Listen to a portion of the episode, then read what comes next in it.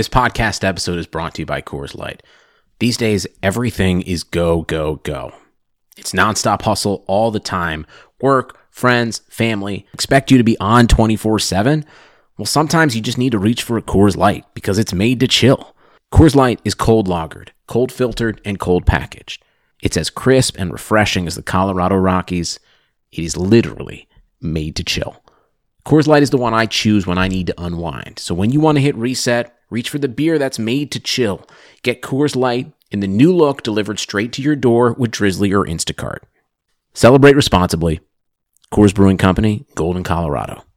You can't control what's outside your home, but you can control what comes in. Because Clorox disinfecting wipes kill 99.9% of viruses and bacteria, including COVID 19 virus, when used as directed on hard, non porous surfaces. So whether it's from dirty doorknobs, dirty shoes, or something else, outside germs won't stand a chance. When it counts, trust Clorox. Kill Pseudomonas, Salmonella, and Influenza virus type A2. Kill SARS CoV 2 on hard, non porous surfaces. Use as directed. This podcast is part of the Big Heads Media Podcast Network. Go to bigheadsmedia.com for more great podcasts.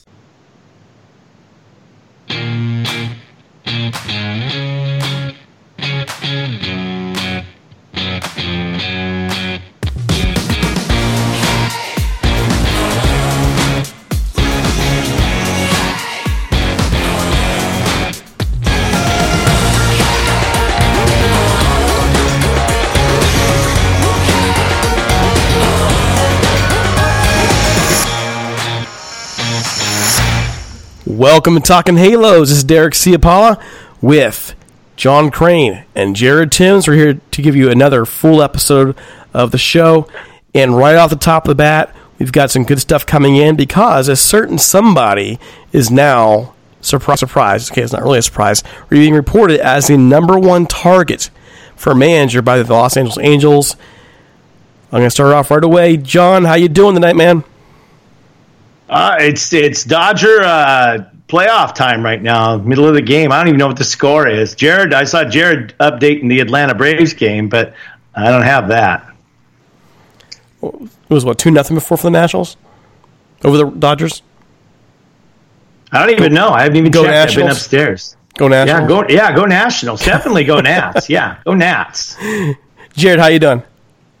I'm I'm doing good today. You know, watch some football, watching some baseball. Two nothing is the score right now for you guys who seem to be out of the loop, but it is two nothing. Um, but other than that, you know, Tom Brady had another good game. I think they won, so they had to have a good game, right? I mean, they're playing the red the Redskins. Come on, it's like Well- high school versus middle school. It's one of those things. It's still Yeah, Tom Pee-wee. A win's a win. Pee wee, Tom Brady. You and your you and your Tom Bradyisms. Gosh, gosh, I can't even I can't even go there right now. My Rams have lost to Tom Brady twice in the Super Bowl, and you dare the first thing you do is bring up Tom Brady in the show. Let's, well, I can't I can't even handle this. First, I, I, I'm uh, welcome to the show. I'm really, I'm really happy we added Jared to the show, man. Just here to antagonize me. What I'm here All right. for. I start fights. So, the, so there's actually a lot going on. Uh, before you even get there, we do want to ask you to head over to Apple Music, leave us a review. We really appreciate that nice five star review. We, they're wonderful to get. Helps us move the charts. Helps us get some good information out there as well. It gives us feedback that's positive. If you want us to earn that, if you want us to earn that five star review, please email us at talkinghalos at gmail.com. Give us your feedback. And if you're a new listener and enjoying the show, do us a solid, please leave a review, but also let an Angels fan know about our podcast. Your support has meant the world to us throughout the season, especially as we get to know people more on a one-on-one basis. We are very much a grassroots podcast. We're not the kind of podcast that's going to go out there and get all corporate, even though my company, Gridiron Media, owns the podcast. Uh, It's more about getting to know you as fans, engaging you, getting better at talking baseball across the board and, and the, across the LA fan base, and uh, it really means a lot to us. There is one more thing that I kind of want to bring up, and about the about the Apple Music reviews. We got a review. We got our first. I can't believe it's after I think 30, 39 or forty five star reviews. We got our first less than one star review. Dun dun dun. Now, less than five star review. Less than first less you than- can't I go think less like- than one. I think they gave us like a three. And what Yeah, they you said, said was, less than one star. oh, jeez, my math. This is why I'm not a math teacher. I can't count to five. It's, what, it's all social studies for me. But a three star review, and I normally, I don't, that stuff doesn't bother me. A review is a review, is what you get. But then when you say something like this, it just kind of irked me the wrong way. The person wrote and said, you, if- something along the lines, I'm paraphrasing here, for the love of all that's good and holy, or something like that. Um, get John off your podcast. And he had Ausmus as the title. So obviously he just listened to the last show where John was upset about how Ausmus was fired. And Jared and I were a little more, little more measured in our response about it. And I briefly just want to say this. This is not a show for baseball elitists. I am very much the kind of person who will come on here and try and take my fandom out of talking Angels baseball as much as I can because I want to be objective. It's the journalist in me. I just because I'm, I'm covering my favorite team, but I'm going to be fair and honest about them. Jared, I know you're an Angels fan, right, Jared? Yes, I am. I mean, although we strongly suspect you're you're a closet Dodgers fan, strongly suspect this. okay, Um, he knew the score. He knew the score right off the bat, just like but Nats- he Nationals in five. Yeah, hey, oh, no, five. Okay. Now, he also does the best he can to present information and facts. John, though, was not brought on this podcast to do that. John was here, was brought on the podcast to be who he is. He's a fan. He loves this team. He's emotional about this team. If you don't want to have that normal person kind of non baseball elitist point of view, then we're not the podcast for you. You're going to have to get somebody else.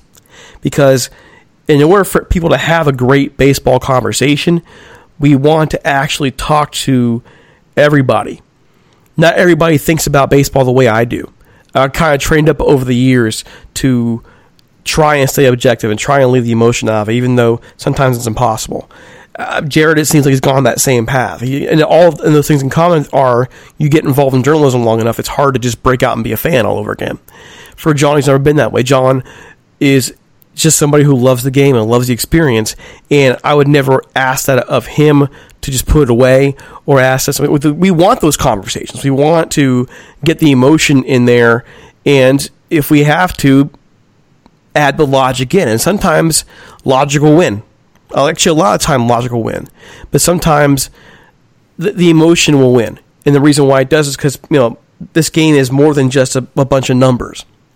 So if you are expecting just a straight baseball talk, uh, you know, all logic all the time, all everything, I'm sorry, we are the wrong podcast for you. John is the heart and soul of our podcast in many ways. He's kind of the conscience of it. He's the one of you know he's feeling something that I'm not allowing myself to feel. He'll bring it out and we'll talk about it. Uh, same for Jared here. You know, so again, one last time, if you're expecting a straight baseball, all um, logic based, no emotion allowed, it's just the wrong show for you. Okay, and that's okay and that's okay. And if you have feedback about stuff like that, email us first, please, because you know we want to hear that stuff from you. Just kind of that's if that's the only reason you're going to give us a bad review or a medium review or whatever review it is, it's kind of lame to be honest with you, because that hurts us long term because you haven't even talked to us about our philosophy in a podcast. So there you go. I'm done. Is, is that, was that a fair rant, guys?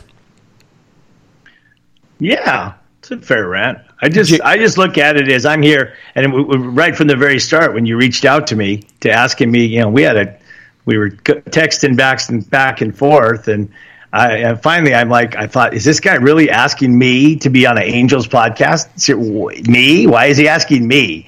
And I get, you know, like I said, a lot of our, of a lot of our, uh, in fact, maybe even the topics tonight are things where I, I just say what I think off the top of my head, and then you, Derek, and now Jared are there to actually counterpunch me if I'm wrong. Sometimes even say, "Yeah, John, I agree, I agree with you," um, but I, but no, there's not a lot of uh, like I said. When you ask me a stat-based question, you hear uh, silence. Um, so because I'm not a huge uh, stat guy. I'm just a, a, a, guy who likes to go to Angel Stadium, likes to uh, meet the players, uh, likes to uh, enjoy the game, and hopefully they win. Hopefully, uh, and root for the team. That's what I'm all about. And Jared, you you bring a different dimension as well. You've come in, you know, a big passion for farm systems. You're a young guy. You've got you get you look at the game in a whole different perspective than we do. And um, what are your thoughts overall on what you want this podcast to be? No, I, I like what we got going on here. You know, it's uh, it's one of those one of those things where I mean you, you said it perfectly. Derek is Derek's the man here, and then you go John, the big fan, and then myself, who does uh, a lot of the numbers and such. You know, it, it seems like uh, almost a, a, perfect trio. You know, like a five for five meal type of thing. You know, what's going on?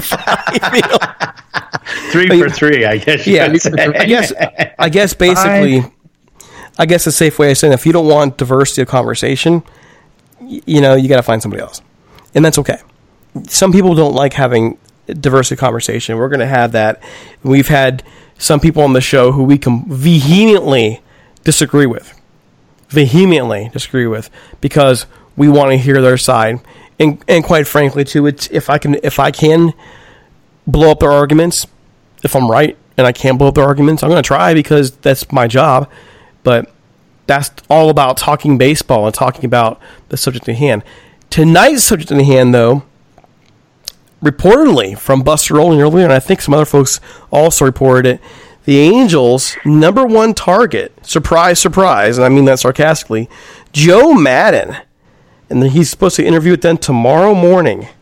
I'm going to go over to Jared first. Jared, what are your thoughts on this, and what are the percentages you think this will be a done deal? It sounds like it's uh, getting pretty close to. I mean, not, I don't know how close it's getting to be done, but it sounds like it's getting you know pretty, uh, pretty, pretty you know interesting here. Uh, I, am kind of intrigued by all this because if you look at you know player wise and even going last year with Ausmus, there wasn't a whole lot of stuff getting out to the public about you know what was kind of going on or who's getting interviewed. I mean, I think we heard you know after all the interviews, maybe honestly probably a couple days or even a week after some interviewees were interviewed that that person interviewed. So you know, I'm, I'm kind of surprised that all this is getting out so quickly. Um, so you know, I mean, when that happens for me, it leads me to believe that you know maybe some of this stuff isn't necessarily true. Uh, but you know, it, it, Buster and Ken and all those guys, they have the blue check mark for a reason. So I honestly could be totally wrong with this, but it does, you know, bring some big question marks for me about you know if this is you know actually kind of ha- happening right now. So let's um, let, let's not put all our you know eggs in a basket until it's done and set and ready to go because you know it, it Albert Pujols wasn't supposed to be an angel until five minutes, you know, before it happened. So it, you just you never know, and I'm going to stick with that. You know, you just you never know until it actually happens. John. Well, I just say with with if if this is true, I know I've been reading the same thing. Said that Maddon wants to, uh, reportedly has wants to be an angel, the manager of the Angels, and if he wants to be the managers, and we and we blew out Ausmus as quickly as we did for the first year, I think we did it for a reason. Um, I don't think it was just to fire him and then go on a, an exhaustive search. I think somebody became available, and it wasn't coincidence. Um, much to, I guess, maybe some people's opinion, I'm actually not opposed to hiring Maddon. I just, I actually think of that as an actual. There's a reason why we let go of Ausmus. I just don't. I the this hang time in between of letting go of Ausmus and hiring him as leaves a lot of questions for me. It's um, I mean, you know, if the man comes available and that's the that's who Eppler's dreamed of, though, you know, and Arte dream of, and he becomes available, then it makes more sense to me getting rid of Ausmus. But um, if they don't get him, you know, I don't know unless they have another plan, you know, another another manager out there. So as long as it's not somebody as far as, as, I'm concerned, as long as it's not somebody like Brad Ausmus again, uh, I don't have a problem with with. Uh, and I, I, do anticipate him being signed as a manager.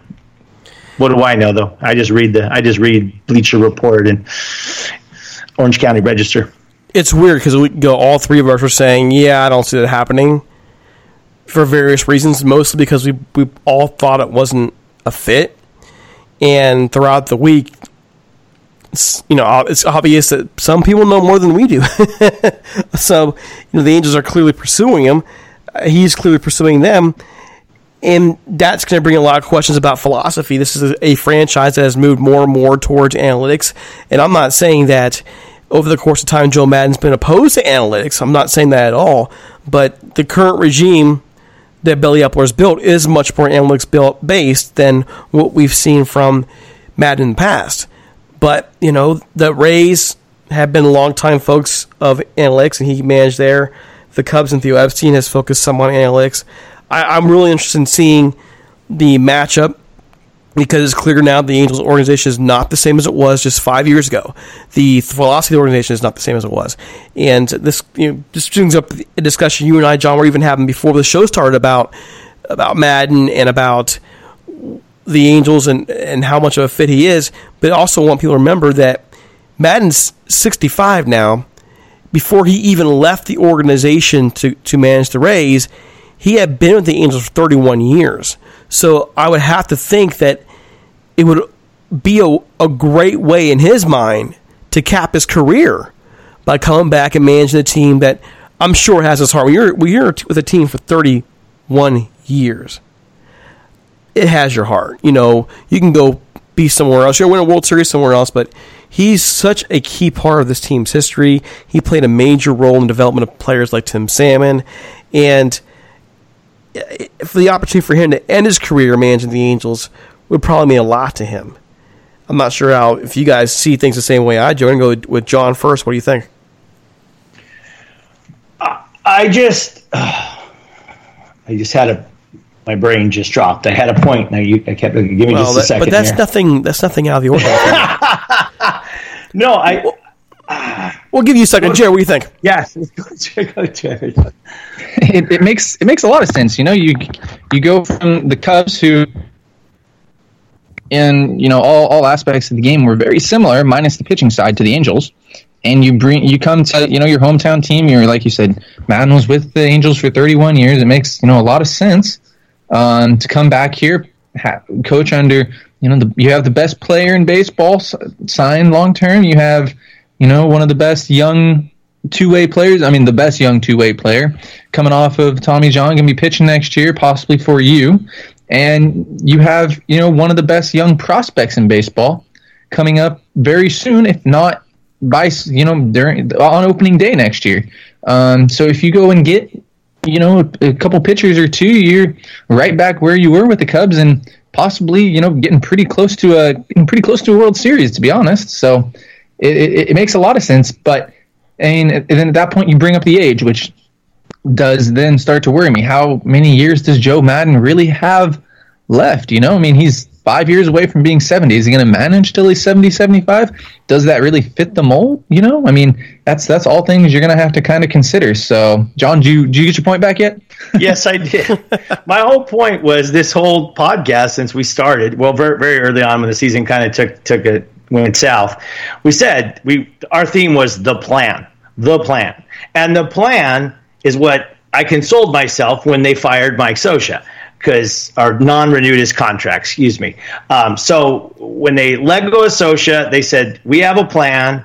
I do see the free agency plan. I saw all that, but and then this is the manager that is going to execute the plan. So after one season of the plan, which was this was not even the plan to win this year, they kick him out and bring in what I consider. I understand he has more analytical knowledge, but it's like, okay, well now the plans change. We're just going to blow out this this hand-picked manager of Billy Eppler's to put him in with an old school Joe Maddon. Again, I understand Joe Maddon has more knowledge, you know, more analytical knowledge than Scioscia, uh, but I just it just I guess that's why I have such a had a problem uh, losing um, them letting go of Ausmus after one season because I thought we had a plan here, and this was the guy that was going to help you execute the plan. And and we didn't have players on the field for that plan last year, but we should have more players on the field this this next coming season. So I just don't. It doesn't make sense to change the manager mid plan, but oh, I, Joe I Maddon became available, so I think that's the plan now. Well, I think it does. I think it makes a lot of sense in a lot of ways. I had a discussion with with Dan Garcia from All Angels podcast and about this same thing. And two points he brought up was a why why is the you know why do people believe that Joe Maddon's a Scioscia guy? And that was a good point to make because the reality is Joe Maddon was there before Scioscia was there, and it's easy to say, well, hey, he was on Scioscia's staff. It doesn't mean they're not individuals, they're not robots, they're not this, they don't have the same programming. I'm sure they got along fine. I'm sure they, obviously they work together fine, but they're not the same people. So it's not given that you'll have Mike Scioscia 2.0 if Maddon comes back and, and takes charge. And then two, a manager will draw free agents. Joe Maddon will help draw free. I'm not saying he will, him alone will draw a free agent, but if you are given, if you're giving Gerrit Cole a choice between playing for Brad Ausmus and playing for Joe Maddon, which way do you think he leans? I'd say Joe Maddon. Yeah, Joe Maddon. Joe Maddon. I would say Joe Maddon too. And that's a point somebody made with me on social media. But again, uh, I just always circle it back to well, Scioscia's uh, players managers too. So again, we let go of Scioscia, who is a players manager, uh, replaced him with Brad, and now we're going to bring in Joe Maddon because he's a player's manager to attract free agents. Uh, though I do understand he's a different manager, and well, I do I definitely see it. There is a difference. But John, here's one key thing: Ausmus has had limited success, and some of it is not his fault. I got we lose the email that somebody sent to us.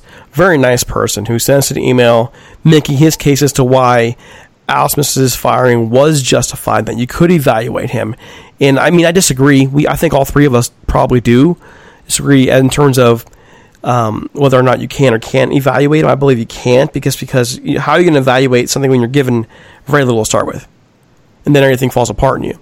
If and if, and if you're going to make the argument of evaluation, you can't. To me, it's it's garbage to focus it on September and September and August when everybody's getting hurt and you're facing the toughest schedule in the league, and ignore what they did for most of July after somebody passed away. I think that's really kind of an uh, unfair thing to do to Ausmus. But even so, it doesn't matter because if management is looking at who they have and where they're going, and they decide, listen, we need to win now. And I'm not sure that Brad will win now, but I think Joe Maddon will then they can have absolutely no reason to fire the guy. And they can go fire him and go hire the guy they want. That's the name of the game. It's not about somebody doing something wrong.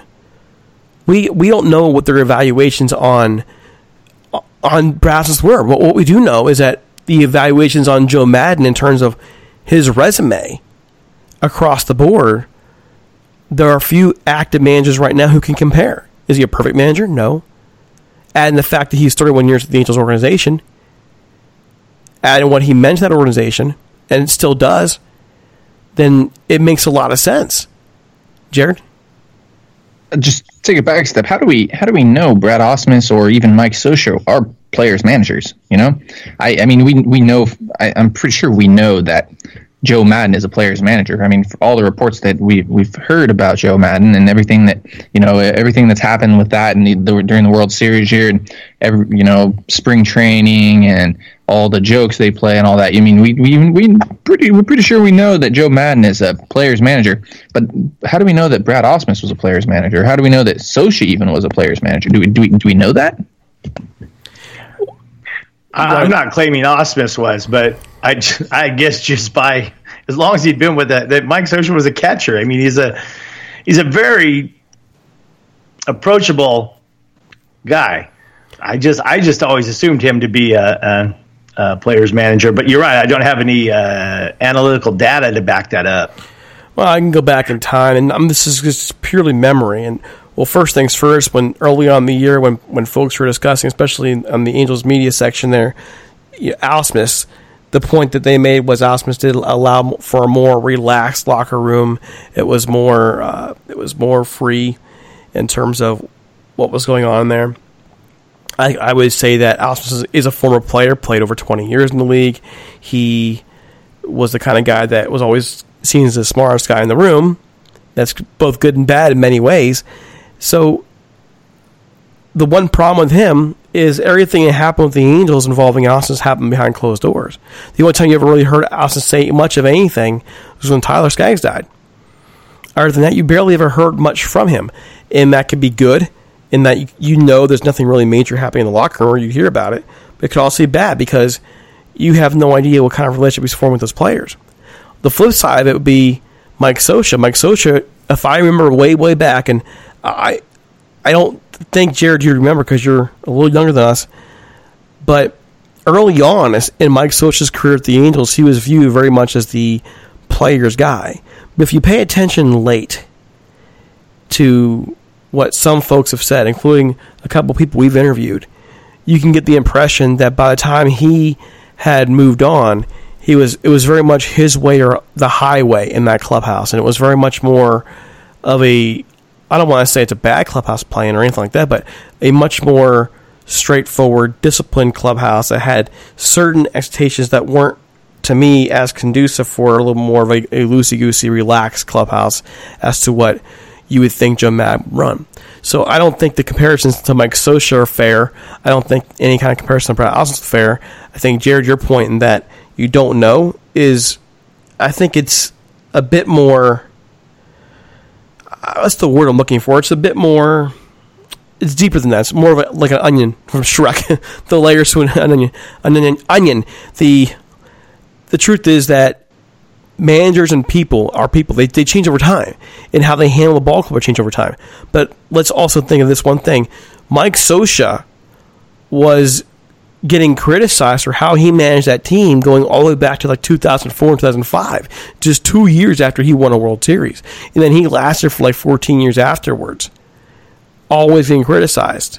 That's going to have an effect on you one way or the other. So I can't say that either one would would be a player's manager or not. We know Joe Maddon has been over his career. Joe Maddon has made an impact on people. If you go read Tim Salmon's book, he talks about the impact Joe Joe Maddon made. He's not he's not super deep into it or anything, but he definitely talks about it. Jared, what are your thoughts? No, I, I, I totally agree with you guys. I mean, I, I totally agree with you, Derek, on that one.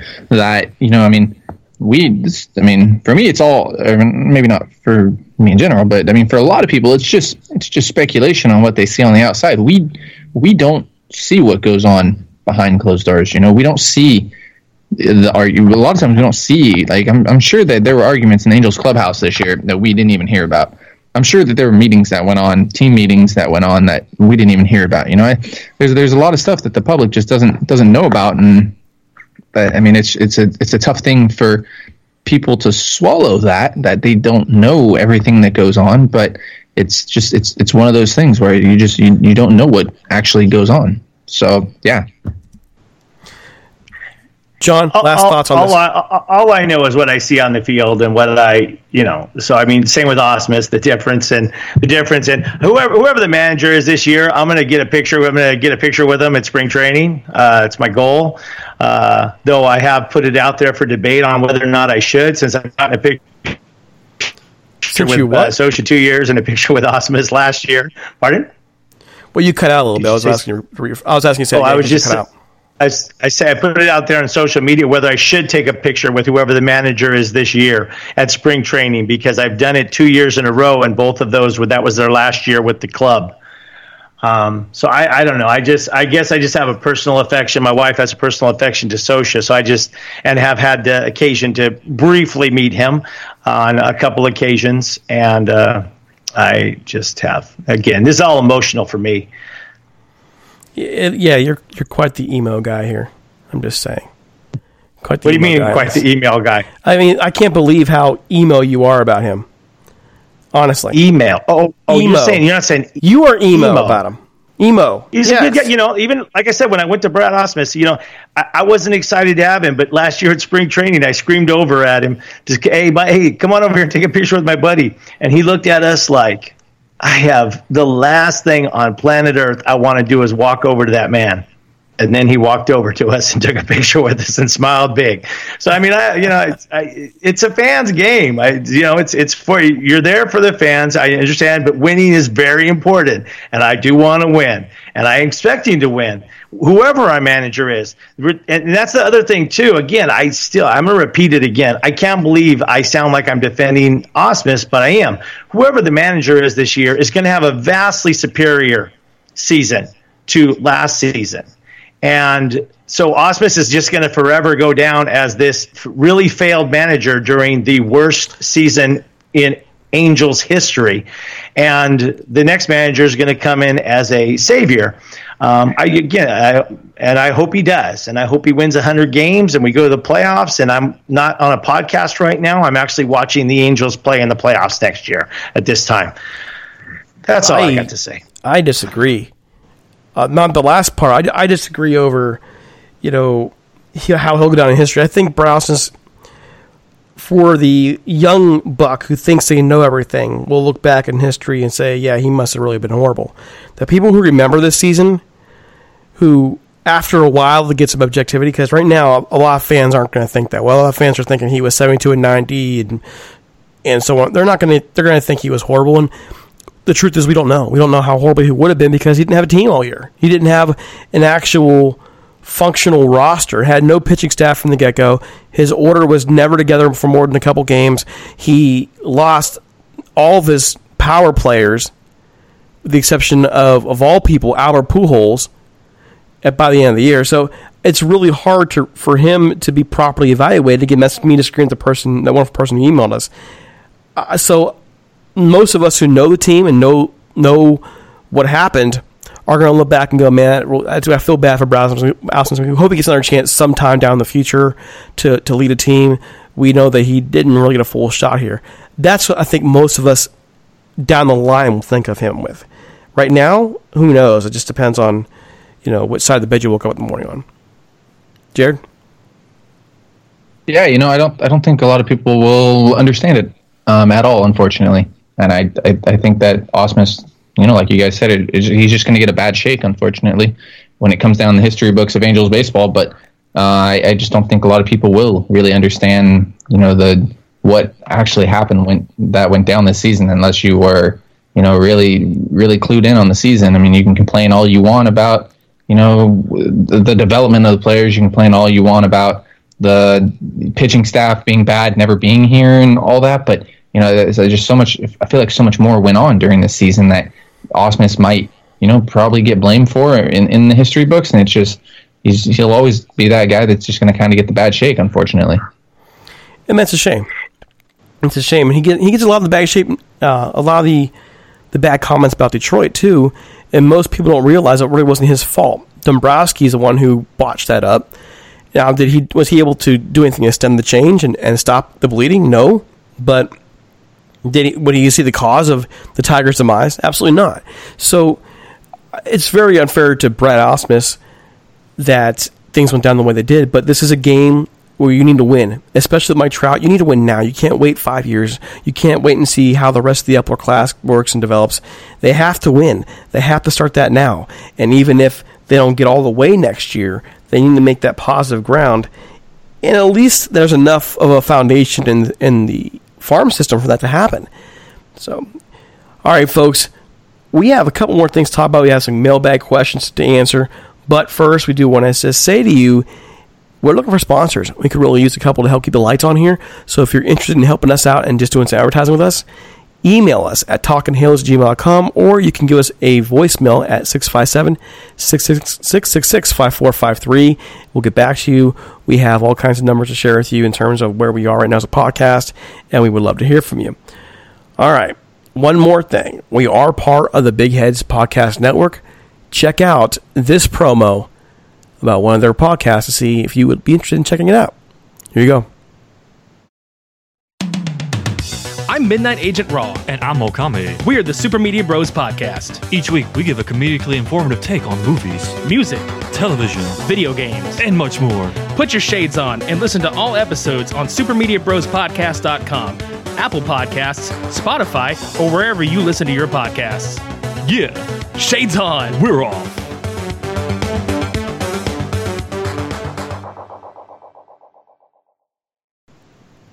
All right, guys. So mailbag. We had a couple mailbag questions that popped in today.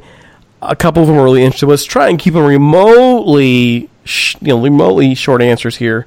But the first question I want to just ask, I'll start with Jared first. Jared, the this comes from. Let me see, I just lost the person's name. Elaine Carlson. She actually writes a couple different questions here. She wants to know will Moreno spend up to, if not past, the luxury tax this offseason? Well, first off, hi Elaine, and uh, second off, I don't know if he goes over the luxury tax, but definitely expect uh, this team to spend some money this offseason. So you know that that's and on pitching, and they're probably going to have to go out and get a, maybe a, a catcher or you know another utility guy out there. So it'll be int- it'll be another interesting offseason. Spend early, spend often. John? I absolutely expect him to send up to the the at least to the salary cap. He's after this last season, and they cut a lot. We're going to cut so cut a lot of fat off of the. I don't mean any disrespect to any players, but there's going to be a lot of people dropping off this roster, and the whole expectation of this last season was setting up for this season. So yes, I agree. I think he's going to spend hopefully early, but he is going to spend. All right, so that leads it to me. I don't. I, I would say this: watch what happens with their star signing. In other words, what I mean is if it's Cole or if it's somebody else, their, their top dog. If they go out there and they get their top dog, then I would expect them to keep going and possibly go to the luxury tax because that means if they get that top goal, if, if Gerrit Cole is their guy and he's the one they're going to put years into, I would expect them to go out there and even get more support for him and the rest of the roster to make sure that there's a winning foundation while the rest of the farm system keeps going. Now, if they are unable to sign Cole or unable to sign the next best guy, then I'll expect them to spend more money for sure. I'll expect them maybe go a little more diverse as well in how they, they spend that money, but I don't see them potentially going up to the salary cap at that point. I think they'll try and save a little bit for next year if they need to, if they don't find that guy this year who they could be their number one ace. Uh, they're definitely going to go for it. They're going to go hard for an ace this year. I really believe that. But there's always competition, and you could never know for sure. Elaine has a second question. Speaking of Cole, are we really all in on getting Cole as our ace? And I'll start here, and then I'll go to John and finish with Jared, because Jared had a little bit of a different opinion before. And I would say absolutely yes. I think if you have money and you need pitching, it's kind of a no brainer. You go after the guy. Doesn't mean you'll get him, but you go hard after him. The advantage Angels have is he, that he's from the area, and that's very helpful to what you need. But overall, you still go for him. If you swing and miss, you swing and miss, but you go after him and you go hard. And I think the odds are decent. They'll, they'll get him. John? I ditto just about everything you said. You have a fan base who is this is a local guy, uh, free agent available, fills a void that we have a chasm in right now in starting pitching. Um, so yes, I think they if we do not get Cole, uh, Gerrit Cole, it's because he chose another team. I don't think it's going to be because of what we offer him. Uh, yeah. So I think it's all. I think I think it's Cole or or it's not Cole or bust because then they're going to have to. I just hope it doesn't. I hope if they don't get some key starters, we don't just put off another season like this last one. But no, I think that I think I'm I'm hopeful we're going to get Cole. I'm Jared? I, you know, she she actually said it right. You know, reality check. Yeah, there's going to be 29, probably 29, I guess, other teams in on Gerrit Cole looking to looking to sign him. So it, it, it, there's a there's a. I mean, all things add up to signing with the Angels, and it makes it makes a lot of sense. It's a perfect fit, just like Joe Maddon. Both these guys are absolutely perfect, perfect fits. But at the same time, it's not the end of the world if the Angels don't sign him. I'll say that right now. There are, you know, quite a few different, you know, interesting guys that, you know, are available that you can go get um, that you don't have to spend 30 to 35 million dollars on every year. So it, it's it's not you know, and, and, Gerrit Cole hasn't you know, knock on wood. I'm watching him in the playoffs. He was he was unbelievable last night, or was it two nights ago? I think it was last night. Unbelievable whenever he pitched last, and he's he was unbelievable down the stretch, and he's going to win Cy Young this year without a doubt. But he hasn't had an arm injury yet. Knock on wood to that. And, and you know how Angels and arm injuries are, and you know if it. And, there's a lot of things that have to go right. I mean, you look at the free agency, kind of like you you look at the draft. You know, you're going to go into you're going to go into the sit down in a meeting. And you're going to find the guys you like, and Gerrit Cole's going to be on top of a lot of people's lists to go get because he is a game changer. He will go out there and he he will he will get he, he will he's going to put you in a playoff position and on a lot of teams that you put him on. So so it, it's it's it's going to be it's going to be kind of kind of interesting to see who they have after Gerrit Cole because it you know it they, everybody has a really good chance. I mean, like like we all said, and like everybody said, it's a perfect fit and it makes so much sense. But it it's not for sure. You know, the Astros they came out that the Astros may be looking at re-signing him too. So you you just you never know. It'll be difficult for. I mean, of course, the Astros are going to try and sign him, but it'll be difficult. Where are they going to find the money for that? If they want to keep Cole, they're going to have to find some other options in terms of spending and who someone's going to move. Basically, is what I'm trying to say. They can't keep that triple-headed monster. That's a lot of money invested just in starting pitching alone for a market down there in Houston that's not able to, to support support them exactly like say a New York team could or even an LA team. So we'll see on that, but I just don't I don't I don't know. I don't, I don't see it happening. A lot of people believed early on when we talked to the gentleman from Houston earlier this year, he mentioned he didn't believe that would happen. That that Cole would definitely sign, resign with the Astros my thought process is that was also before the big trade at the deadline. And all of a sudden they have Greinke there and they're paying him a bunch of money. So I have my doubts. I really do. If the Astros keep him, then that's that's what happens. But at the very least, expect Cole to check the market and try and drive that price up. Why wouldn't he? And there's probably a likelihood that some teams can pay more for him than the Astros can. And that includes well, the Angels. Hasn't that been that's kind of been one of your your criticisms of if there is a criticism, well there are criticisms of Eppler, is that it's not that we didn't go out and, and offer money last year. It's that we didn't close the deal. And is why we reverted to this one year contract plan. Am I correct? Well, they had they had what's his name um, from Washington. Come on, guys, I'm having a brain fart. Corbin. They had Corbin evaluated around what four years, around 100 mil, something like that, and they were going to go above that.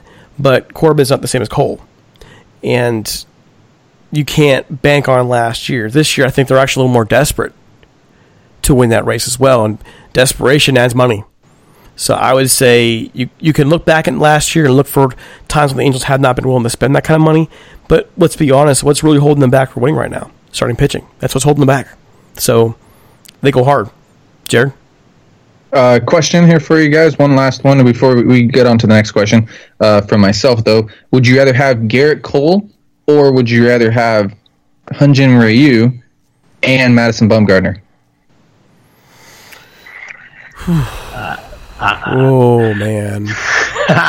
See, the fan side of me says go for Gerrit Cole, uh, um, but uh, I, I, think I, I, want two pitchers. So if you're saying that's my only choice, I think I would go with.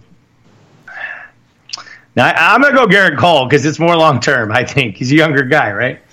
Oh no, he he and uh, he and uh, Bumgarner is about the same age. I would say that I don't have really have faith at all in Bumgarner coming over and being great anymore. I think he's past his peak.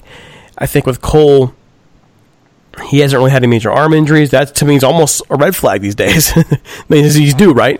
But I would say with Ryu, he's 33 years old. How many years you're you going to give him? How much are you willing to spend total between the two of them? I think. I think you want to go for the splash. I think you want to go for the the one person who you know will definitively be worth the money, even if he's not. What I mean by that is you can look back and say we went all we finally went and did it. We went and got a star. We went and got the kind of guy we need to help turn this franchise around. And even if he gets hurt in a couple years, you can look back and go, at least they went for it. Unfortunately, we have a lot of fans today that forget the team went for it, and that's how we got in this position to begin with. but you know, that's. I think. Uh, I, oh gosh, Jared, that's a great question, man. I'm kind of battling myself on it. I think it depends on what their options are behind Cole. So that's kind of it's, I don't think it's a binary choice. You need to know are they going to sell on Cole alone? I don't think they will. So who's next in line behind Cole? No. If they get Cole, who who would they be looking for? That's a question that I, I would want to ask. We just can't settle for one pitcher, so they, they have to get, get somebody else with them. Pardon? You you, you just said it. they can't just take one. Jared, No, I, I, I agree, and that that kind of you know you we, we we went back on it. Like I, I think I said it I know, like two weeks ago or something. You know that you don't you don't necessarily need to go get Gerrit Cole. You do you do. Don't get me wrong. You totally do. But it's not the end of the world if you don't get Gerrit Cole. You know, not not not at all. There, you, you guys both had to really think about that. If you go get Bumgarner and you go get Ryu, and then you go make a trade for, I mean, I don't know, maybe let's say a Jake Degrom or somebody like that, who's almost as, if not better than Gerrit Cole in in a way. And you got Degrom, uh, Shohei Ohtani coming back, uh, Madison Bumgarner, Hyun-Jin Ryu, Andrew Heaney, and Griffin Canning in a six man rotation. And you know, you really didn't. I mean, you, did you really? You spent this about the same amount, and then you go. You're you're going to make a trade as well this offseason. Let's just say that you're you're definitely going out, and more than likely you're going to make a trade for a starting pitcher as well. In my opinion, yeah, that's that's the way you go. And then you keep the depth as well. So that's you know another interesting way you can go there. And you know, sneak peek into an article that I'm writing. So that, I'm just going to throw that in the in the mix as well. I mean, but that's that's something to think about too. Is we are dead set for the most part, right? We are dead set on Gerrit Cole. Almost the entire Angels planet is Angels Nation. They're all set on. I can't believe I just said Angels Nation. Ugh. Okay, um, A- the Angels uh, Family, family. Angels family. there we go.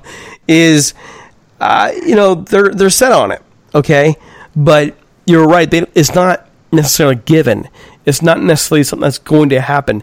These dudes have free will. It's easy for us fans to sit there and go, "Well, if I were the GM, I would do this, this, and this, and this." That ignores free will. You could try and do that, sure, but will it happen? Maybe Gerrit Cole wants to come west, but even what if he comes wants to come west for more money than the Angels can afford to pay, considering the things they need to fix? What if the Angels realize, you know what, we just can't go after Cole. We need to have two stars. We need a catcher who can hit and call a game. I think you all know who I'm talking about. Okay? And so it's just not so cut and dry in terms of go get Cole. Well, yes, definitely go try and get Cole. But what if he's beyond their reach for reasons we don't know? We go back to last year, and none of these these core stars that were out there signed with the team, and two of them I'm glad didn't sign the team. By the way, they had horrible years, and they showed they showed that they were beyond the peak of their career, in my opinion. So I look at that and go, okay, I'm glad they're not here. What would have happened if they had signed them? But also, why didn't they sign? Is it only cash alone? Did the Angels have a set eval on them and they weren't want to go to a, set a dollar amount higher? Did those players choose those teams because they were a better fit? Their philosophy was a better fit? Did those players decide, you know what, I think I have a better chance at winning? Eovaldi went where? Where did Eovaldi sign, guys? Where did he go? Red Sox. What? And they just did what last year? Well, I mean, he pitched. I think he threw in less than 100 innings. So, But I mean, he last year, if you are a free agent and you have a choice between the Angels and the Red Sox last offseason, who you picking? Oh, The Red Sox. probably the Red Sox. You're going the Red Sox. If they're going to pay, all things being equal, who's more likely to win at that Sox. point? The World World Series team. Yeah, I mean, So, so the world.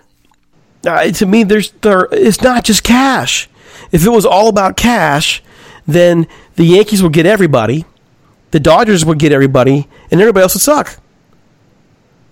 And the they do get their fair amount of players. Don't get me wrong, but it's not out of the it's not out of the ordinary for a person to go. Machado signed with the Padres last year Yeah. in a pitcher friendly ballpark. Pitcher friendly ballpark. I mean, come on. That's I was, evidence. I, I was thinking as soon as you said it's not all about the cash, I, man, he shot up, it popped into my head. For a small few people, there are, but for people, I think, especially veterans who who've gotten, you know, got a little time in the league, they're, they're a little more concerned about winning. I mean, it's like it's like I don't play Powerball. I play just Super Lotto because I, I'm fine with I if I win seven million. I don't need 107 million. Yeah, yeah. All right, well, let's get back to the questions here because we have a couple more, and we're, running out of time here. I'm, I'm running out of steam. Uh, this one- let's answer this one quickly, okay? Uh, this is from DAS31. Does anyone know how the players felt on the firing of Ausmus, and possibly was it done for future free agents to play Angels baseball? I think we already addressed that. I think in, if you are going to try and get free agents, it makes more sense to have Maddon there. But uh, we've heard a couple players note that they thought that he was a good man, that he was a good, he was a good manager. Besides that, not really. I, and that's to me, I don't know. I mean, to me, that's usually a sign that that um, things weren't perfect in the clubhouse. Usually, if if if players are upset, they make it known.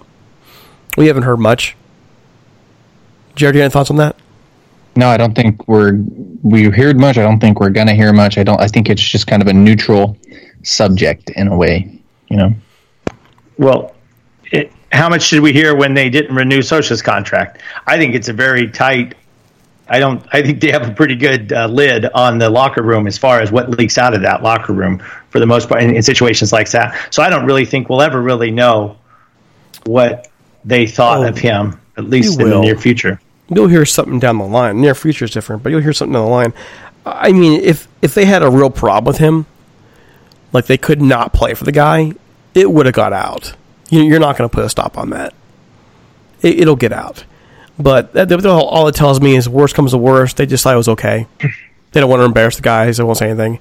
Or best comes to best. They didn't want to say anything out loud in the clubhouse to took off the club and, and they kept it to themselves. I mean, there's different reasons for different things. Who knows? Honestly, well, we might be full of it right now for all we know.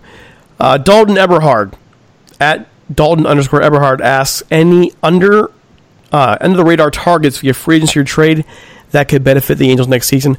I am going to go to Jared for this one. I have thoughts, but knowing Jared by now, he's got this all fleshed out. Jared, any under the radar targets? I mean, I, I haven't looked at position players yet, but if you want to go pitchers, eh, there, there's there's there's quite a few guys, and I, I mentioned them: Madison Bumgarner, um, Hyun-Jin Ryu. I mean, the Angels are going to be in on Gerrit Cole, but besides that, there there's quite a few interesting guys for sure. You know, Tanner Roark's a free agent you can get for pretty inexpensive. Kyle Gibson's a free agent. Um, Matt Moore is coming off Tommy John, but he's a free agent now, only at age 33. Gio Gonzalez is a free agent. Uh, Michael Michael Waka is an interesting guy. He's only 29, he's a free agent. So I mean, there's there's there's quite a few pitchers, and you can always find inexpensive, good relievers in the market. There's going to be a lot of those.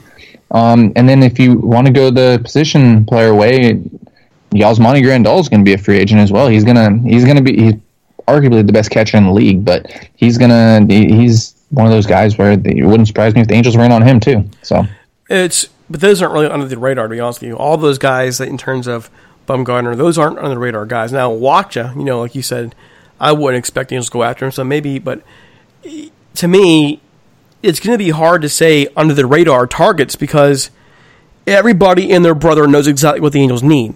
So what's really under the radar right now? What is? I can't think of anything that would be shocking. I would expect them to go hard after Grandal honestly, you need that. You need a guy who can hit down the bottom of the lineup, and you need a guy who can call a game. He calls a great game. Grandal's one of the best at calling a game. So why wouldn't you go after him if you're trying to if you're trying to be successful now and trying to help turn around pitching staff? You go get one of the best. So I would expect the Angels to go hard after him. I, I'd expect the Angels to throw money at him. I think he might, it might be raining cash in his mailbox come real quick. He'll open his mailbox and just a, a, like, cash flying everywhere. Uh, I'm serious. I'm, I'm serious. John, anything? I just don't know how anybody. This is what the whole topic of the season has been uh, for at least the, since the last last half of it. Everybody's talking about the free agents that we need to go out and get. So I don't think there's anybody underrated. Uh, underrated, and I, you know, I, I like um, uh, Jared's. I like his optimism of putting together, you know, a more of a, a few starters. It's to make up if we don't get Gerrit Cole. I, I, I like that philosophy, but no, I, I don't see any under the radar that we're going to get. I think we're going to go big. Go big or go home. I think we get Yeah, a mixture of both. big or go home. I think you'll get. I think they're going to go after a couple big dogs, and they're going to have to pay a couple folks to be stabilizing guys, like a Roark. Like you, like Jared. That was a good, that was a good one actually. Jared Tanner Roark was a good one. He'll be a guy who will who will go between a four and four two five ERA. He won't be perfect. He'll he'll be solid. He'll never be great, but he'll eat innings for you. That's what Matt Harvey was supposed to do, and that's what Trevor Cahill was supposed to do. But he'll actually do it. Well, then again, we we probably said the same thing about Cahill last year, but uh, you know what? That's an open wound. I'm sorry, I can't do it. Actually, I do want to throw out. Looks like Yasiel Puig will be available for right field for us if that's you know. Are you really going to go down that one? Well, let's just switch him over to center. Let's just switch him over to center. We got nothing going on. Over You there. know, the word out here in Ohio, both for the Reds and Indians, is that he did very well for them. Like his attitude was great. Um, he got in, a, got got in that big brawl, but you know we had we had the, the Reds preview early in the year, and he fit in real well in that locker room. He was well liked. So, you know, that's let the Dodger stuff go by the wayside. Puig might actually be an option, a good one for somebody. That's what the locked on Indians guy told us. He said he's had a pretty solid season, stayed underneath the kind of underneath the radar. He'll help somebody. Jared, you got any thoughts here? Nah, you know, I was trying to look up some guys, but I can't get I can't get on there. The website must be down. If you want to go on Spotrac, look up the 2020 free agents. It's Spot Track. Spot That's Track's exactly down. what it's called. You, All yes, right. I was just there. You I was just there. you can see down. all those guys. Yeah, I can't I can't get on there right now, but that's that's the place you want to go. You want to go see your 2020 free agents, 2021 free agents, 2022 free agents, whatever free agents you want to go look at. Go look go look there, and you can see how much they're paid, how much all that all that fun stuff. Well, yeah, but you want to check them out later because right now they actually are literally down. Yeah, I, I can't get on. That site is literally down. So- all right, guys. So last question. This is my favorite one from Max Castro. Angels Hall of Fame. Who should go in next, and who would you go see? Who would you like to see go in? Who you guys got? Jared. Uh, I'll start it off with you know Darren Erstad's an interesting name that I now you know I'm looking up the stats or Jered Weaver. You know those two guys aren't aren't quite in yet. Jered Weaver. What were his numbers that were so? I mean, he was he, for a while there. He was it, man. He was really it. His numbers over the course of his Angels career. Jered Weaver. Um, three All Star appearances, goes twenty and five for the Angels in, in 2012. He uh, has 150 wins total in his career. Yeah, yeah. He didn't actually have an ERA above four five until 2015, and by then his his arm was pretty well spent. Before that, only one year above a four ERA. His 2011, 2012 years, 18 8 and 20 and 5. Dominant. That's that's pretty good stuff. Yeah, I and, think and let's be, and let's be fair here too. I mean, he was on a he was on a Hall of Fame track until that velocity went down too. I believe, I, I, in my opinion, when you look at his, he, he was he was really good for four or five straight years. Like I said, until that velocity went down. It, really kind of bottomed out. Like he went 2014, 18 and 9, 3.59 ERA, still struck out 170 guys almost, 169. And then the following year, just that was it, man. And I would love to have him on the show, just kind of ask him about that, what you know, what went wrong. But that would be a guy. I think he's a, I think he's a good bet, honestly. John, your thoughts? Well, I'm, I'll go with Mike Scioscia, the only uh, manager to uh, lead this team to a World Series. And not just that, all those division titles, multiple playoff appearances. No, there's been no no greater success in terms of Angels history in terms of managing than him. Jim Fregosi's in, and he Jim Fragosi did not have nearly the career that Mike Scioscia had. I'm still thinking a couple of names that I had in mind. Turns out were already in because I was reading the wrong sheet. So that's a little embarrassing. I'm I'm thinking in terms of performance on the field. Here's my question though: Is could you really even do it? Jim Edmonds for the Angels most of the time though was with the Cardinals, but during his time with the Angels, he was very good. Uh, one, two, three, four, five, six, seven seasons. Only problem was he was hurt. Still in two, in a 1994, five home runs goes 95, 95, 33 home runs, 107 RBIs, 96, 27, 66, 20, 97, 26 and 80, 98, 25 and 91. And after that, he's traded. So for a stretch there for the Angels, he was very good. Goes on and move, moves on to have a great career elsewhere. Uh, other guys that come to mind from the, geez, who else? I don't. I mean, looking at the numbers again for for Edmonds, I'm I'm hesitant. I think if he doesn't get hurt, he was injury prone for the Angels. I, th- I think if he doesn't get hurt, it's a he'll wind up. He would have wound up being a given, but he got hurt so much. What do you guys think? Dar- Darren Erstad, you know, you could throw in the mix for sure. Howie Kendrick, maybe. Troy Glaus, maybe. Yeah. I mean, Erick Aybar. Yeah. Troy Maybe. Glaus came to my head. Ha- Is Same the thing, though. Sensei in there? Uh, well, you know, well, Troy Glaus, you know, he's a guy you could say too didn't play there long enough. Unfortunately. Uh, DeCinces, Doug DeCinces. Yeah. yeah he's not in there. Um, well, we'll look up his, his stats. But something tells me his stats would have a hard time. Yeah, if he's not in there by now, he's probably probably not. Well, he was he, he in fairness to Doug, he joined the team at, during an age where it was it was a dead ball era as it was. You weren't hitting much. You weren't hitting many home runs. He did hit 30 and 82 for the Angels with 97 uh, RBI, 308, 301 batting average.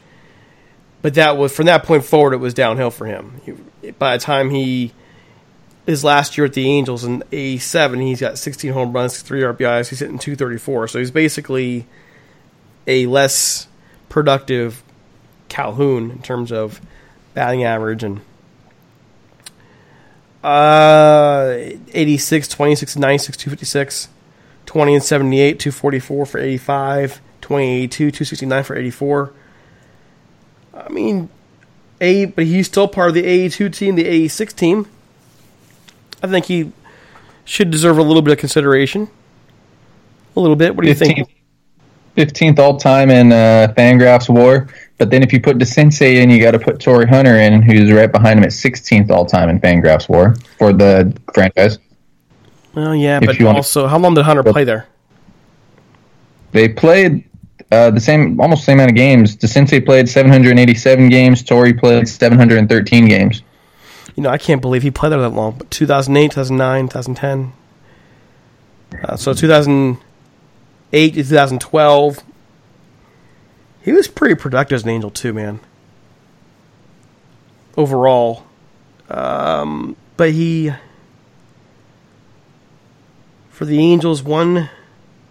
One gold, two gold gloves, one silver slugger, two All Star appearances. I gotta wonder if he'd signed a couple years earlier, he, he probably would be in. I don't know. Let's you know. Let's ask the fans. Fans, that's a great question. Uh, I would I would say there are a couple candidates. You know, laugh at our thoughts for a minute. We're just kind of mulling through it and figuring it out. And I think the definite. I think Jared. I think you nailed it, Jered Weaver. I think it's kind of a given. He's got to go in for the Angels. But um, your other candidates, folks, send us an email at talkinghalosgmail.com or if you want to get us on Twitter and let us know your thoughts. Who should go into the Angels Hall of Fame next? Mike Mike Scioscia and Jered Weaver are the two obvious ones. I have varying thoughts. Some are embarrassing. Um, it's because, uh, like for example, Torii Hunter. Torii Hunter played five years. Is that long enough to qualify? Five years with the Angels. The other one being DeCinces, six years. I'm curious. I'm, what what are your thoughts, folks? Let us know. And that with all that, it's time for us to get out of here because I'm sleepy and and John needs a nap as well. So here we go. You can find us on Twitter at Talking Halos. You can find me at DC Apollo. You can find Jared at Jared underscore Timms. You can find John at J Crane John. Don't forget to check us out on Apple Music. You can find us on Spotify. Pretty much anywhere. Spreaker really is our home base, but you can find us anywhere. We're on quite quite a few. We can count on two hands, at least. Quite a few different podcast outlets. Before we head out of here, Jared, final thoughts? Jared, final thoughts for us. Like always, spend early, spend often. And John? Patience, patience.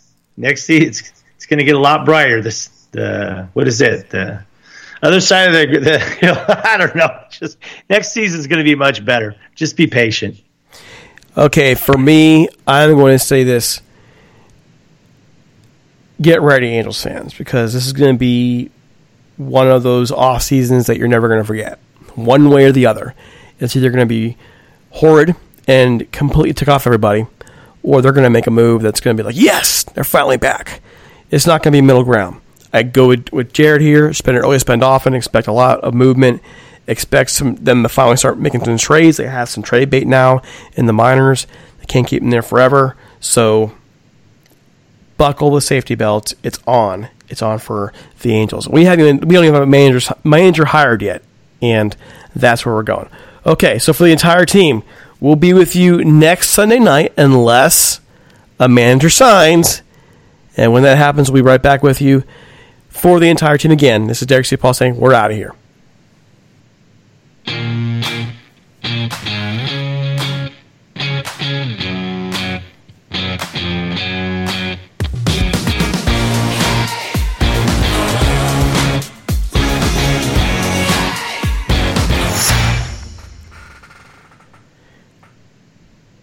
This episode is sponsored by Schwans.com. What are you having for dinner tonight? Hmm, good question. Schwan's Home Delivery has a solution for you. Stock up your freezer with high quality frozen foods like premium meats and sides, delicious ready made meals, ice cream, and more. No subscriptions, no memberships, just a friendly yellow truck that's been delivering food for almost 70 years. Listeners of this show get a special deal. Get 20% off your first order with code YUM20. Check out schwans.com backslash yum for details. Regina King for Cadillac Escalade. Let's say you make it to the top. What's next? Relish in the glory of your accomplishments? Okay, sure, for a minute. But then you move forward. Take the 2021 Escalade. Cadillac's newest arrival is more than just a celebration of iconic luxury. It's the most technologically advanced Escalade ever. Because arriving is just the beginning. The 2021 Cadillac Escalade. Never stop arriving.